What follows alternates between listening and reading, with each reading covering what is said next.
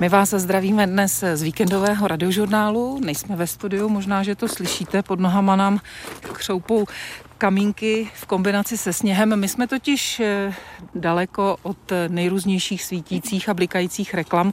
Eh, my jsme na poli, na poli levandulovém, v místě, které si většinou vybíráme eh, pro návštěvu v létě. Sitě modrá, modrofialová, to jsou trsy levandule, symbol léta tepla. Ale proč se neprojít po levandulovém poli v zimě? I totiž to má svoji sílu klid a ticho slyšet, vnímat tlukot třeba i vlastního srdce.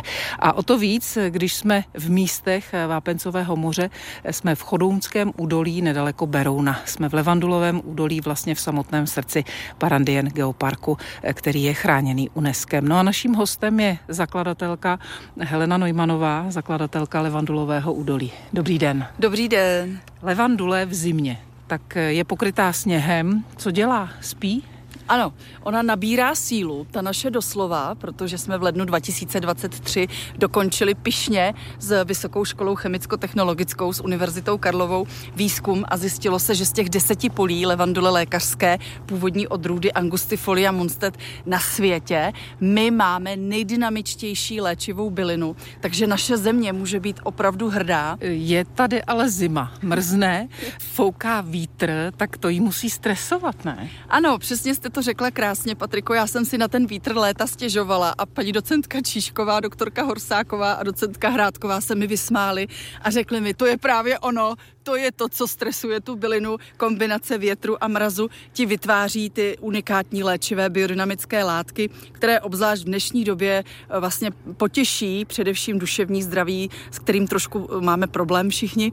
A to nemluvím ani o trávicím traktu, mikrobiomu a tak dále. Eh, takže ta levandule nebo jakákoliv bylina, která roste tady v geoparku, který je chráněný UNESCO, je vlastně srovnatelná, řekněme, s rostlinami a bylinami, které rostou ve Švýcarsku, v Nepálu, v Peru. Ano, máme stejnou dynamiku, stejnou sílu a můžeme se zařadit mezi takto vzácná území. Takže jste rádi a rádi, že tady fouká. Strašně moc. Dneska už. Kolikrát se takhle v zimě projdete po levandulovém poli? Tak já samozřejmě často, ale musím se přiznat, že nejvíc mě potěší takoví ti lidé, co přijíždí těmi drahými auty v drahém značkovém oblečení a tak jako se trošku posmívají. No a pak za náma přicházejí po šestihodinovém spánku třeba tady v kruhu nebo v tančírně pod dekou v lehátku a říkají, to snad není možné, já jsem se takhle ještě nikdy necítil. Co levandule v zimě potřebuje? Dalo by se eh, mluvit o tom, že některé byliny se překrývají eh, senem, eh, s, s něčím sušeným větvičkami. Ne tak v našem případě, naopak u nás právě ta síla, ta dynamika je daná tím, že my se o ní nijak nestaráme, my ani nesmíme kvůli biocertifikaci. Nám může zítra přijet biokont a udělat si svůj vzorek, protože my nikdy nevíme, kdy přijedou, přijíždějí dvakrát až třikrát do roka.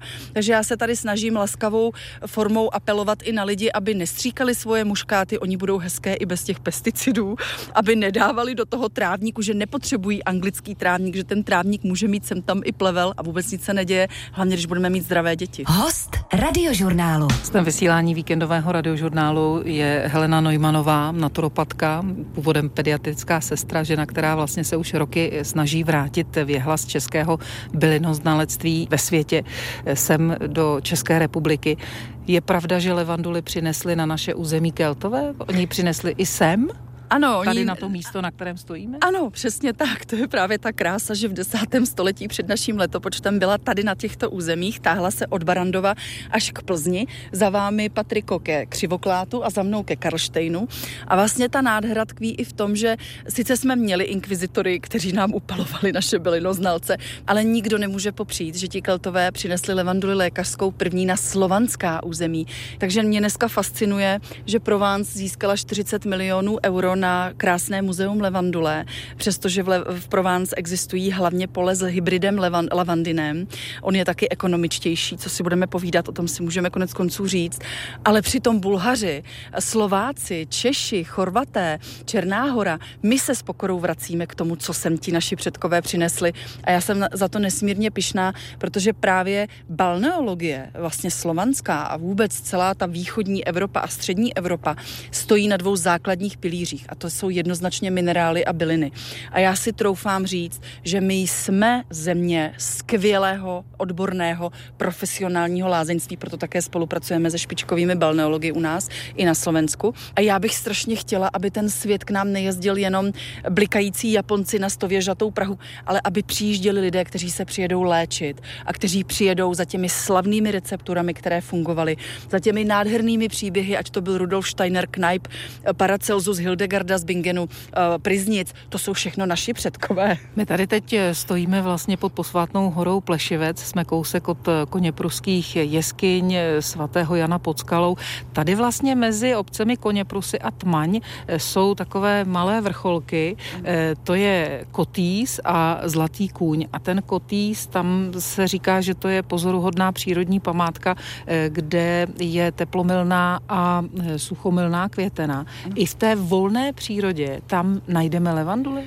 Uh, ne, eh, tu levanduli samozřejmě tím, že jsem přinesla a musela se pěstovat, tak eh, dneska, když vidíte na zahradách nebo i v takových těch velkých ulicích ve městech, tak je to právě ten lavandin.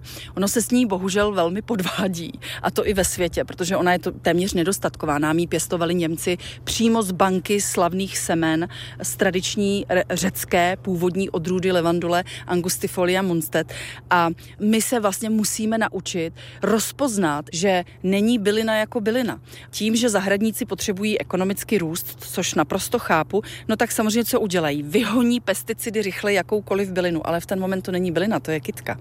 A stejně tak tyhle kitky se dneska vyskytují vlastně kolem nás. Většina lidí má na zahradách lavandy, na ní to neví, myslí si, že koupili levanduli lékařskou.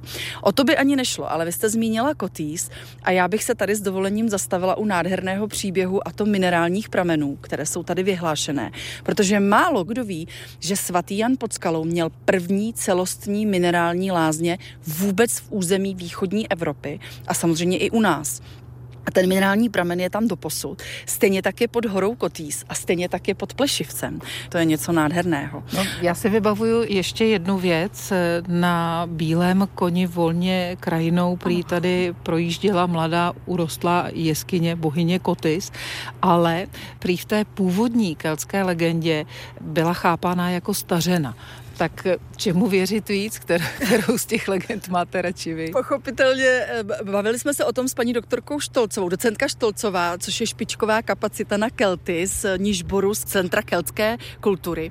A ona se přiklání k té verzi báby Kody, tedy té stařeně, která tady objížděla a eh, chránila ženy před muži.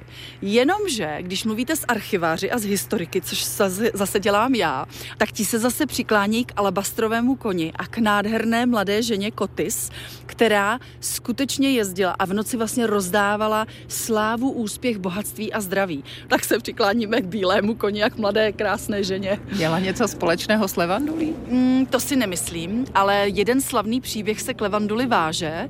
Když objevili hrobku Tutanchamona, tak v amfoře do dalších životů, protože oni samozřejmě věřili, že jdeme do dalších životů, byla jediná bylina, která mu měla pomáhat celý další život a to byla levandule lékařská. A tady také něco našli nedávno archeologové. Ano, tady, tady je, máme nádherný nález, který dneska leží v Národním muzeu, přičemž vás zveme do Národního muzea a je to zlatá keltská spirála a říká se jeden z největších pokladů u nás. Je to prosím 10 metrů tady od pole, tady za těmito kopičky, které nazývají místní mohyly. Helena Neumanová, hostem vysílání víkendového radiožurnálu, eh, kdy si povídáme o levanduli, o léčebných účincích levandule.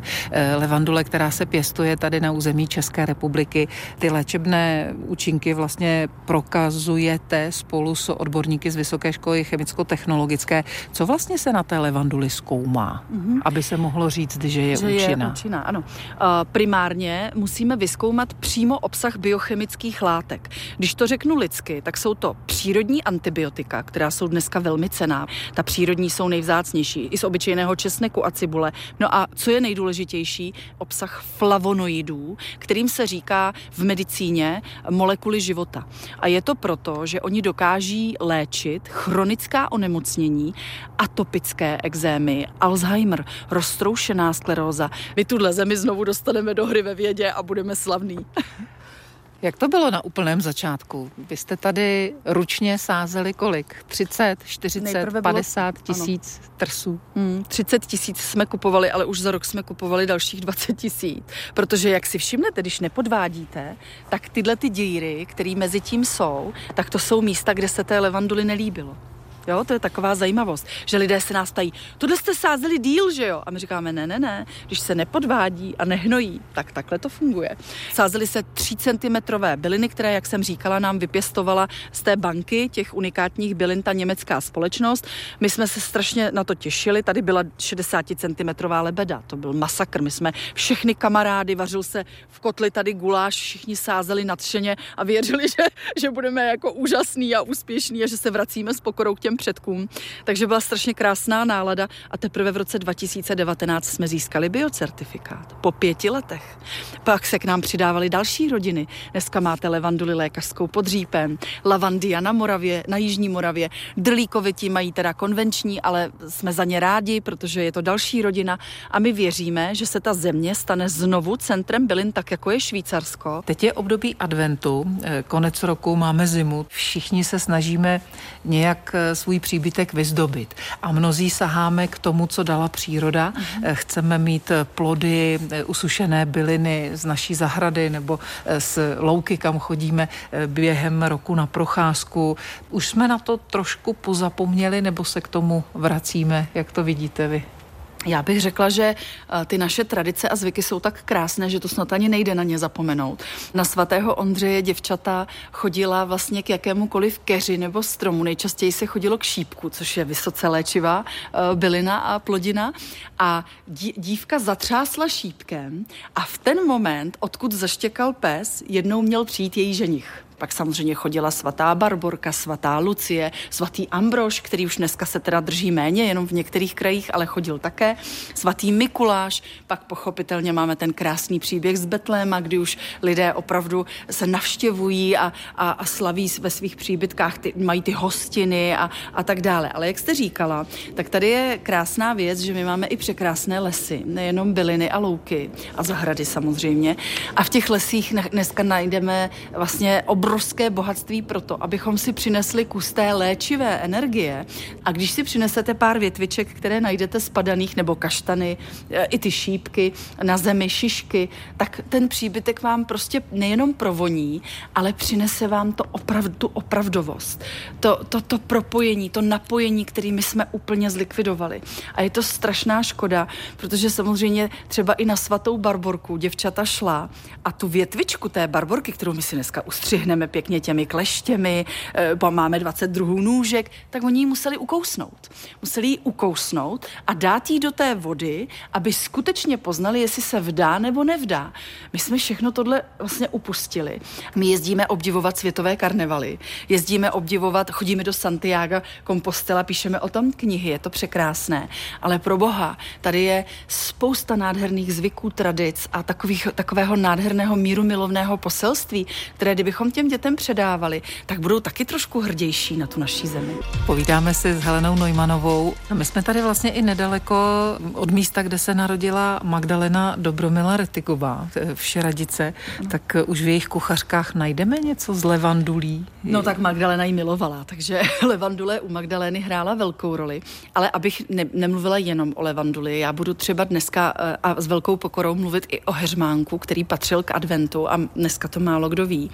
Byl byl to i česnek s medem, který se ráno mazal dětem na oplatky a na chleba na štědrý den, aby byly celý rok laskavé a sladké. to bychom potřebovali dneska všichni, hlavně pro pubertáky. Majoránka byla tradiční adventní bylina, protože se používala jak u chudých, kde samozřejmě nahrazovalo maso, takové ty tradiční pokrmy uhlířina, kuba a tak dále a tak dále, ale vařili, vařili si s ní polévky v, v období zimy. Používali jsme tykve, eh, používali jsme pastyňák a kořenovou zeleninu, protože dříve lidé neměli lednice a mohli uskladnit vlastně veškeré ty plodiny. Byliny se usušily, nebo se zavařily, nebo se udělali tinktury, udělali se likéry léčivé. Maminka si ráno dala tam prličku likérku s babičkou, aby zvládli ve, ve, přes den tu dřinu a tu, tu robotu a, a vlastně i ty děti a všechno kolem chalupy. Ale my jsme mohli, nebo předkové mohli uskladnit na, na takzvaném písku, kdy oni do sklepů uh, si dávali bedinky s pískem a na nich jim třeba vydrželi hrušky, jablka daleko déle než naše. A my dneska zase, my necháme cestovat tisíce kilometrů hrušky z Peru, hrušky, uh, nevím, z Argentíny a naši sadaři nemají komu prodávat jablka a hrušky. A je to strašná škoda, protože kdybychom právě znali tu historii a to dědictví, no tak by nás samotné napadlo jít k tomu vedlejšímu sadaři a říct, nemohl bych si u vás koupit na, na zimu 10 kilo jablek, já si je uskladním. Jo. Jsme na území, které je chráněné UNESCO. Čím je tohle území pro vás osobně zvláštní, jiné? Mm-hmm. No, já se přiznám, eh, já jsem, ta, já jsem spíš vědecky založený člověk. Lidi sem přijíždí a myslí si, že jsme takový trošku jako EZO a to my vlastně moc jako nemáme rádi. Já tady osobně cítím z těch lidí, že oni se jakoby opravdu zastaví. Divila byste se, jak někteří lidé jsou překvapeni, když já je třeba po terapii nebo děvčata po obyčejné proceduře obejmou. To obětí, takové to dotýkání v době, kdy všichni žijeme online, eh, se stalo něčím takovým jako zvláštním, ale přitom to k nám patří. My jsme od prvobytně pospolné společnosti bytost společenská a tvořivá. Když přestaneme pracovat, což si někteří lidé myslí, že budou sedět doma u televize, bude jim dobře, že nemusí pracovat, že, že budou šťastní, no tak samozřejmě zemřou. Jo? Bez práce prostě to nejde, My, nám to nedovoluje to tělo, u, u, zbláznili bychom se. Ale stejně tak jsme společi, společenští a já tady cítím z těch lidí, jako kdyby byli laskavější. A ta laskavost a láska v době, kdy opět bojujeme v pásmu Gaza, v době, kdy opět bojujeme na Ukrajině, tak já říkám, pojďme se potkávat v těchto oblastech, ať je to les, ať je to Šumava, ať jsou to Jižní Čechy, ať jsou to hory, ať jsou to obyčejní naše farmáři, sedláci, ať jsou to lidé, kteří vybudují malý penzionek. Pojďme se potkávat na těchto místech, protože si tím vzájemně pomáháme a budeme k sobě vlastně laskavější. Radiožurnál. Každý den s vámi. I o víkendu. Jakou budoucnost má levandule v České republice? Já bych skoro řekla, jakou budoucnost má Česká republika z levandulí, jestli mohu, protože začínají mít zájem lázeňská střediska i ve světě. Já zatím nesmím prozradit, kde konkrétně, ale budu jenom naznačovat, že jednáme s Japonci, jednáme s Emiráty a jednáme s Kyprem a Egyptem. Jsou to především místa, kde doteď je považováno, ba, vlastně za balneologii považují v obyčejná wellness centra. Válíte se na lehátku, jste ve Virpulce a myslíte myslíte si, že se léčíte. A najednou zjišťují, že je tady něco víc, že jsou tady špičkoví odborníci, špičkoví balneologové, protože my pracujeme s docentkou Sárovou, s docentem Kolískem, s Vláďou Vurmem. To jsou špičkoví balneologové, kteří mají světové jméno. A my jsme na to nesmírně hrdí a snažíme si vzájemně pomoci k tomu, aby ta česká balneologie a ta věda a naturopatie vlastně šly ruku v ruce i s tím lázeňstvím, protože ať prevence nebo péče bude budoucnost. A proto my tvrdíme, pojďme tu levanduli si hýčkat, pojďme na to být hrdí, protože nám může přinést nejenom zvýšení hrubého domácího produktu a i určitou imič té země, ale může nám přinést mnohem lepší návštěvníky, lepší turisty, zajímavější turisty a samozřejmě otevřít nám dveře do světa i pro další obory, nejenom pro levanduly. Jaké jsou rituály, historické rituály spojené právě s bylinami, eh, třeba co se považovalo v té době, řekněme, za magické byliny, které nesměly chybět. Ano. Tak ráno, když se hospodářka zbudila na štědrý den, tak nejprve zkontrolovala svůj škapulíř, protože ve škapulíři měla ty byliny, o kterých věděla, že si je buď to nazbírala o svatém Jánu, to znamená, měly obrovskou magickou a léčivou sílu, ale zároveň v ní byly byliny, které chránily celý ten rod, ten domov. A teď rod, když řeknu, tak to se prosím bavíme i o dobytku ve stáji a v chlévě. Bavíme se také o stromech na zahradě, protože i hned po té, co upekla Vánočku, šla a otřela ruce od těsta o všechny stromy, nebo o minimálně 5-6 stromů vlastně v, v tom daném statku nebo stavení chalupě, aby stromy plodily. Uh, jak jsem říkala, Barborku už jsme si řekli, ale v ten den uh, se pracovalo nejenom s těmi, dneska tomu říkáme super plody, super potraviny, ať to byla cibule, česnek, majoránka, houby sušené, uh, byly to křížaly, že jo, podávali se kříž křížaly z jablíček, z meruněk, z hrušek, ze švestek. Podávaly se tam prličky léčivých vlastně likérů a nápojů. Mimochodem naše slavné příběhy, že jo, Fernet Štok a Becherovka jsou slavné po celém světě a byli to původně právě ti bylinoznalci, kteří nazbírali ty znalosti, co dokáže tomu žaludku žlučníku ulevit a jakým způsobem se s tím potkat. Co bylo krásné, že se vařila lípa, lipový čaj, protože lipový čaj se popíjel v podstatě celou zimu. Byl to posvátný čaj, aby se buď to zabránilo, tedy prevence, nachlazení a kašly, ale zároveň e, i tedy potom péče o, o ty nachlazené. V některých krajích to nahradila e, právě heřmánek a majoránka. Takže majoránka se používala jak do té kuchyně e, pro dobrý pokrm, vonavý pokrm, tak právě pro, pro to léčení. Určitě se podávalo, protože bylo zavařené od doby srpna, září, podávalo se bezové víno. Přišli hosté, posedělo se u stolu, na stůl se dal boží dar chléb, pochopitelně, protože někde se drželo zlaté prasátko, ale někde ne, zase je to kraj od kraje. Nad stolem vysel polas nebo vrkoč, protože to patřilo už k tradici. Ten vlastně uděláte tak, že dáte jablíčko, do něj napícháte špejle a na špejle napícháte hrozinky, kří, různé křížaly, můžete i věc větvičky, eh, používala se i myrta, nejenom eh, stromečky jako borovička a, a smrček. A vlastně to zase ozdobilo a provonilo tu atmosféru celého toho posezení s těmi sousedy, s těmi blízkými a dělalo to nádhernou náladu. Když bylo maso nebo ryba, bylo to dobré, když nebylo, byl kuba a takové ty jednoduché pokrmy. Takže zase se pracovalo s bramborami. Ty teda jsou až od 16. století, ale bavíme se dneska o tomto. Víme určitě, a to, to se traduje i a můžeme to navštívit v mnoha našich, um, máme třeba Přerovský skanzen nebo Rožnov pod Radhoštěm a tak dále, tak uh, několik století se zavěšoval strom nad, str- nad stůl vlastně korunou dolů uh, a zase to přinášelo radost, ale ten zelený strom přinášel především to zdraví. Hodně se pracovalo s těmi rituály tak, aby to chránilo ten domov. Protože když si vezmete, tak ti lidé se strašně báli nad přirozených bytostí. Báli se ale také přírodních pohrom.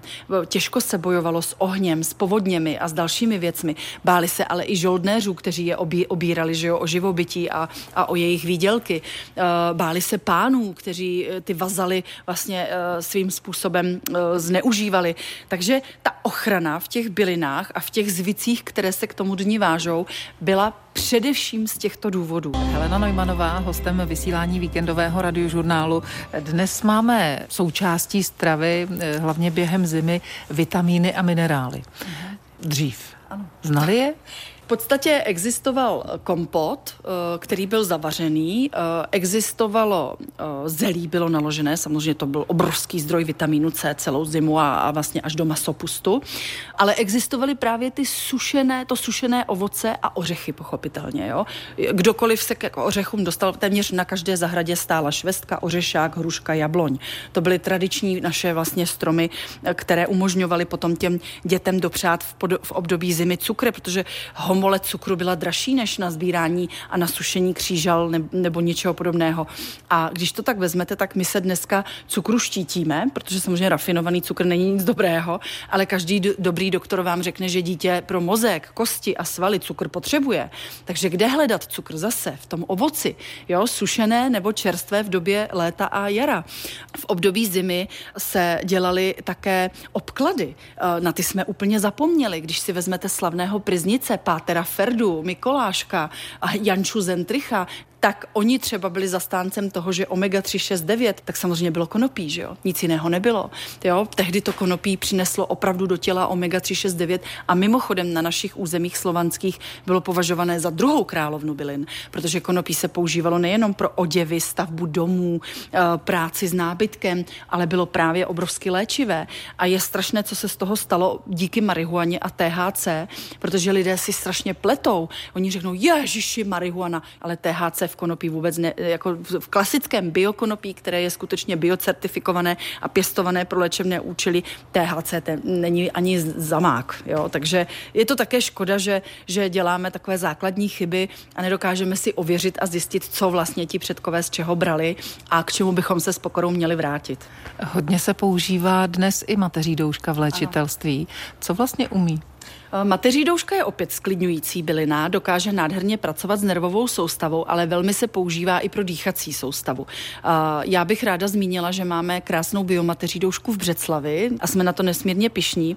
A mateří douška měla několik odrůd, navíc je to krásná bylina, jako i na pohled, takže se sušila i třeba se, se zdobila. Málo kdo ví, že v době štědrého dne se měl na stůl položit dožínkový věnec, který schovávala hospodářka, buď to ve sklepě nebo ve spíži. A bylo to proto, aby se znovu urodilo v dalším roce. A na dožínkovém věnci se velmi často používala mateří douška i jako okrasná bylina. Takže zrovna se, takový hezký zvyk, že jste mi nahrála, že jsem si na to teď vzpomněla.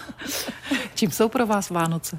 obdobím, kdy jsem se svými milovanými. Je to, je to něco nádherného a popravdě je mi strašně líto, když přijíždí lidé a říkají, že nesnáší Vánoce, protože nesnáší eh, to honění se za dárky, obchodní centra, světýlka, eh, řev a tak dále. A já vždycky říkám, ale přeci to je na nás, jak si ty Vánoce uděláme. Já možná nemám tak naklizeno jako někteří ostatní, že to nestíhám, ale za to jsem laskavá, milá, vařím, pohladím, obejmu opusinkuju i toho 19-letého, který nechce a snažím se strašně moc, aby té rodině bylo hezky, aby jsme měli čas na všechny naše přátele, na které není třeba přes rok tolik času, kolik bychom si přáli.